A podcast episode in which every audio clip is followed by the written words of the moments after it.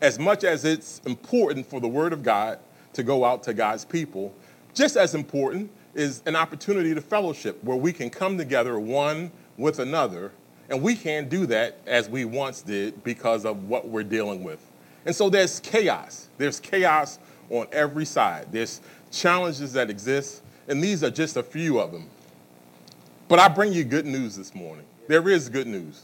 I come to encourage you that you ought to understand, and I ought to understand, that the God we serve has a word of good news for us. As we look at this passage of Scripture, we see eight verses. We see eight verses, eight short verses that says a whole lot about encouragement, that says about what, as children of God, where we are and how we are and what we ought to understand about the God that we serve.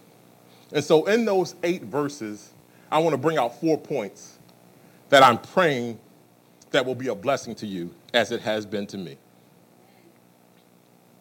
The first thing we have to understand as we look at this psalm is that the psalm is based upon the children of Israel and them going up to Jerusalem.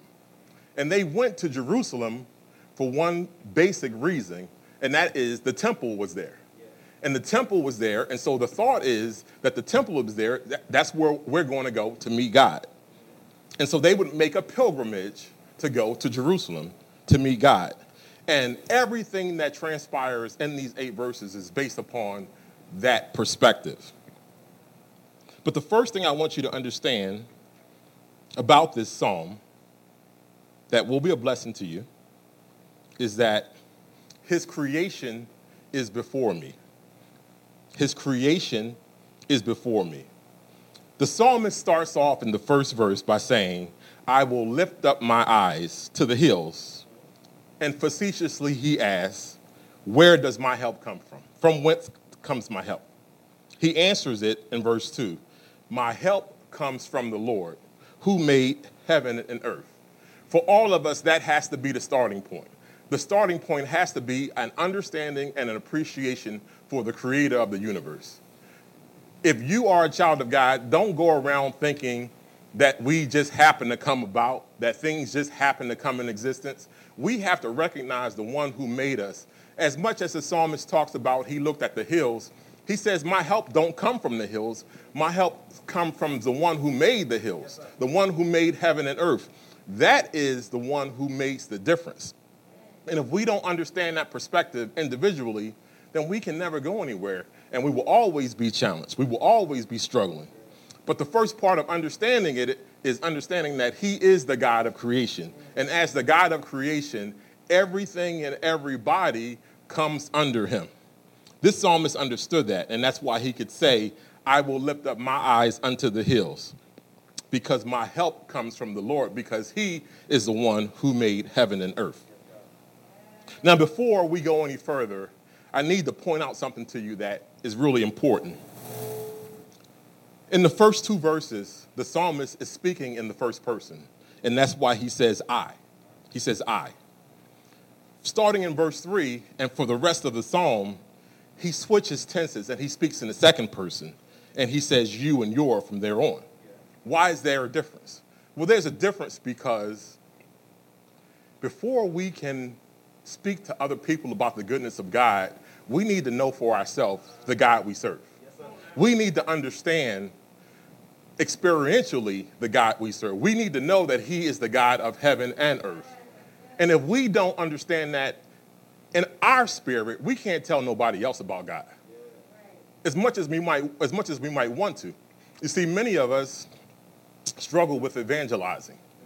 And we struggle because we feel like we don't know what to say. All we have to say is what God has done for us. Essentially, evangelism is telling them about the good news of the Lord and in our life, if we know that experience, that's what we can share. We don't have to, we don't have to make it any more than that. We just got to tell them what we know from our experience.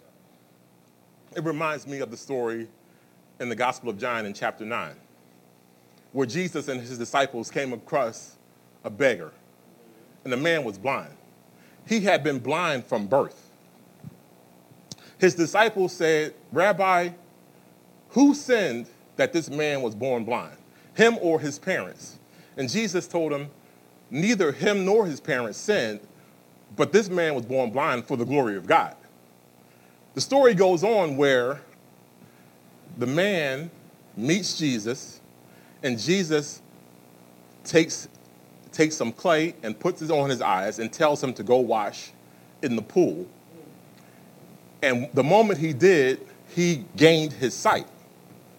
Well, this man had been born blind, and he had been blind from birth. So when people that had known him saw him, they had a question. They wondered, was it him? Is this the man that had been born blind, or was it somebody else? Some of them said it was him, some of them said it was somebody else like him. The religious leaders were a little bit taken aback because Jesus had done this on the Sabbath, and so they called him a sinner. And so they approaches this man's parents, and they asked him, What about this guy? Well, the parents were a little bit scared, and so they said, We don't know what happened, but we do know that he was born blind, and this is our son. But at the end of the day, he's of age. Ask him. They go to ask him, What happened? Is he a sinner?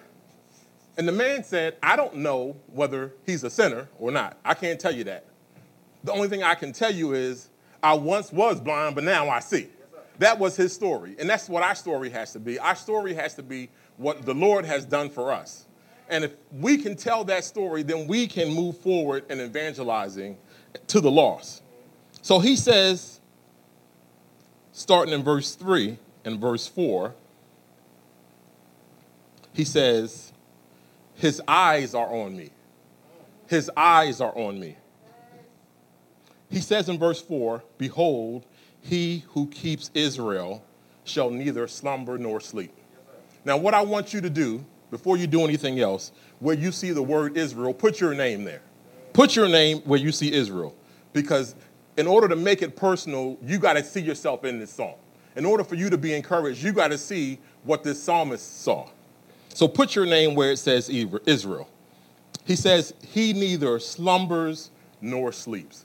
He doesn't get tired and he doesn't fall asleep on the job. Now, why is that good news? That is very good news. That's very good news because because he doesn't fall asleep, you can fall asleep. See, many of us are tossing and turning, if the truth be told, staying late up at night, worrying about what we see, worrying about what's being said, worrying about stuff all around us that essentially that we don't have any control over. But God says, "Don't you worry cuz my eyes are on you. I got you. I got you. You can sleep because I don't sleep. I don't get tired. No matter what is being told you, no matter what you're seeing, no matter how you feel about it, I'm still running things and I got you because you are mine. He says in verse 3, I will not allow your foot to be moved. That means I'm not going to let you slip. If you put your trust in me, I am your foundation. That's why we say the old song, On Christ, the solid rock I stand, okay? Because he's saying, if you have your foot on me, if I am your foundation, I ain't gonna let you move.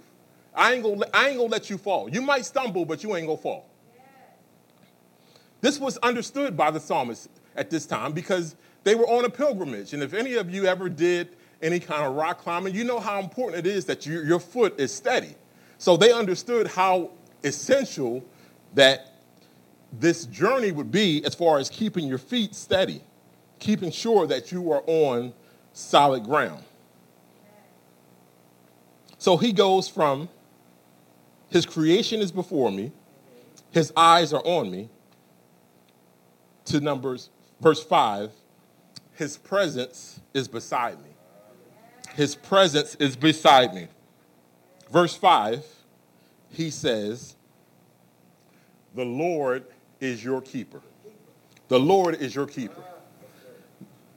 Now, what's important is to know who is not your keeper we ought to understand that our boss is not our keeper, okay? He, he or she has a role to play, and we ought to respect them, we ought to honor them, we ought to adhere to them, we ought to serve them as if we're serving Christ, but we also ought to understand that they ain't our keeper. I don't care what they say. I don't care what you do. I don't care how long you had the job. I don't care how bad you need the job. That boss is not your keeper. The Lord is your keeper. The doctor is not your keeper. I don't care what your condition is. I don't care how long you've been dealing with it. Well, we know from COVID 19 more than any time in history, we see more doctors who are well trained, who are well educated, who have been doing it for a long time that are sitting there scratching their head because they don't know how to deal with it. Because they're not your keeper. They're not your keeper. It's not even your friends that are keep telling you on social media how much they like what you post. They're not your friends. They're, not, they're your friends, but they're not your keeper. They're not your keeper. The Lord is your keeper. And if we don't get that, if we don't understand that, if we don't embrace the fact that the Lord is our keeper, we keep going through stuff, struggling, and, and keep getting challenged on every side and being confused because we don't know who our keeper is. The Lord is our keeper. He says, He's your shade at your right hand, and the sun, in verse 6, shall not strike you by day, nor the moon by night. He's saying, I'm walking with you every step of the way. Every step you take, I got you. He says, I'm not only in charge and sitting on the throne, I'm walking with you as you navigate all of the activities of life. See, as these Israelites would have understood as they journeyed to Jerusalem, in this part of the world, you're living in desert conditions.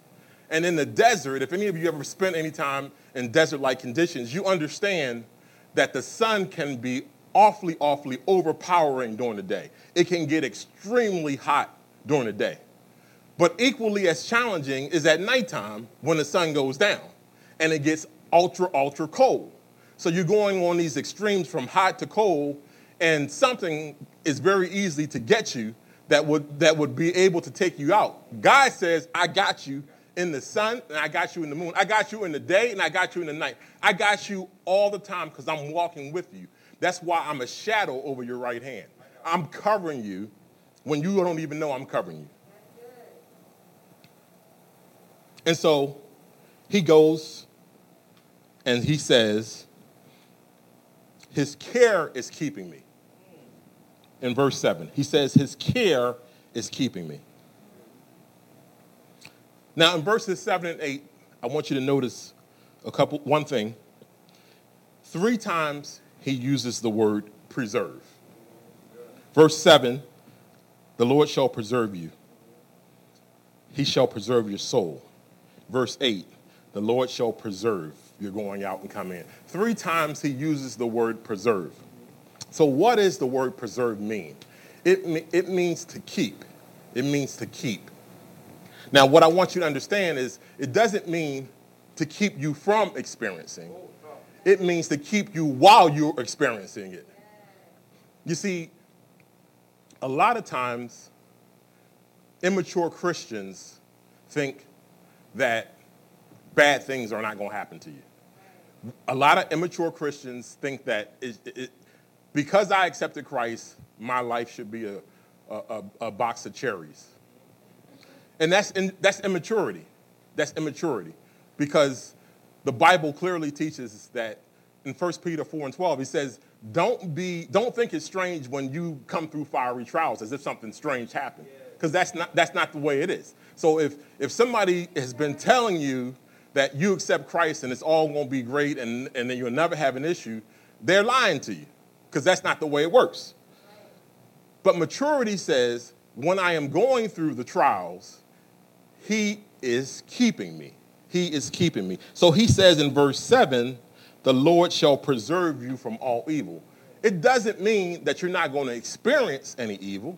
It just means the evil is not going to overpower you. The evil is not going to overtake you. He is going to keep us and he is going to keep keeping us as we go through whatever it is that we go through. Now, one of the things that I love about God is that he can turn evil into good. He has the ability to turn evil into good. Because we go through a lot of stuff. We go through the good, the bad, and what I would call the ugly. The good is stuff that you like, that happens to us all the time, that is just a part of being who we are. The bad is stuff that we do and we get our just desserts for.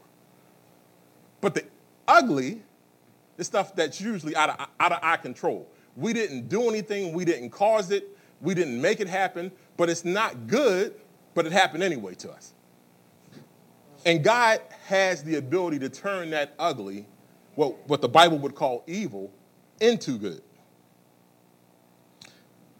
Paul says it like this in Romans 8 and 28. He says, We know that all things work together for good for those that love God and are called according to his purpose. He says, We know that God can take what is bad and make it good. We know that God can take what is evil and make it good. We all know the story of Joseph. Joseph was born and he was immature. And so he would parade around his coat that his father gave him to his brothers because he was immature. And his father liked him a little bit more than everybody else. And so his father had looked favorable on him. But what happened with Joseph was his brothers got tired of him. We know the story. Joseph gets sold into slavery by his brothers. And his brothers have experiences that take them back and forth as Joseph does. But each step that Joseph takes is a realization of the goodness of God. And so what Joseph experienced was getting thrown into slavery, getting thrown into jail, and then getting elevated to a position that he could do something. When his brothers come back on the scene and they meet him, they're a little concerned. But their father is alive. And so while their father was alive, they weren't quite as concerned because they thought their father was protecting them. When their father died, they had a meeting with Joseph. And at the meeting, they begged for mercy. They begged for mercy.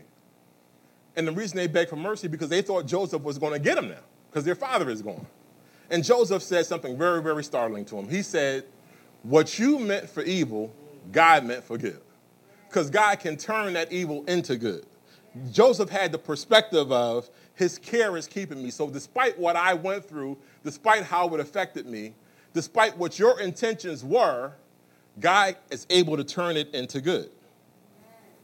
He said, He will preserve me from all evil. He's going to keep me from all evil. He also is going to preserve my soul. And then he finishes it with, He is going to preserve your going out and you're coming in. That means all activities of life.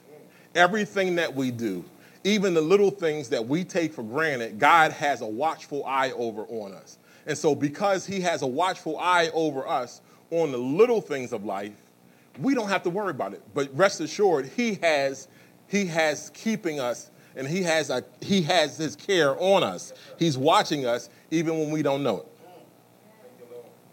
And He says, from this time forth, even forevermore. From this time forth, even forevermore. Now, I don't know where you've been. I don't know what you've done. I don't know where you come from. But if you're hearing me right now, if you're under the sound of my voice and can hear me, God has kept you even up until right now. He's kept you even up until right now. I don't, I don't care how bad it has been. I don't care what you had to go through to get to what we call right now. But if, you're, if you have a right now moment, you ought to be thanking God because He has kept you even up until right now. No matter what has occurred, no matter what has happened, no matter what challenges you face, no matter how rough it has been to get to right now, you are at right now. The Bible is telling us He is going to keep us from this time forth, even forevermore. So His watchful care is over us as we navigate life from wherever we are to whenever He wants to call us home and beyond until forevermore. He's going to keep us. He is going to sustain us. His watchful care is over us, and that ought to encourage you. Now, I know some are saying, You don't know what I'm going through. You don't know how tough it's been. You don't know how many challenges I'm facing. You don't know what my world looks like. And you would be absolutely right. I don't know. I don't know. But there's two things I do want to point out to you. One is I know somebody who does know, And more importantly, I know somebody who can do something about it. So, regardless of what your situation is, and no matter what you're going through, we need to continue to look to the hills from which comes our help. Because not only does he already know, but he is, has the ability to do something about whatever it is you're going through. And so you ought to be encouraged in this moment because of the one we serve. One of the things that's interesting is that whatever it is that you're going through, however challenging it may be, it's always toughest to understand how we ought to be encouraged when we're going through it. When we are in the middle of the storm, it is the worst time to see that the sun is still shining. Because all we see is the storm. The circumstances of life are like that. Is the more we see what's going on, the more we don't see the fact that we're being kept and being sustained. Many of us that live in this area understand what it was like in the last week to experience what got downgraded to a tropical storm called Isaias. And, and that storm started off as a hurricane. Many of you, if you watched the weather, you saw how it started off as a hurricane. And if you know anything about weather and, and hurricanes, hurricanes are rated on scales. And it's based upon how big the hurricane is and the wind speeds. And so the more, the more uh, wind speed there is, the bigger the hurricane is, the greater the scale is of, of the size of the hurricane and consequently how much damage the hurricane can do. Well, this hurricane that was projected to hit Florida got stared up a little bit and got downgraded from a, from a Hurricane 1, which is the smallest level hurricane, downgraded to a tropical storm, which still has some serious weather with it, but it's not the power of a hurricane. And as it continued up the mid Atlantic states and up into the Northeast, we know there was some damage done in Maryland, Virginia, Delaware, New Jersey, New York, and Connecticut. Because this storm, even though it was downgraded to a tropical storm, it still had some presence.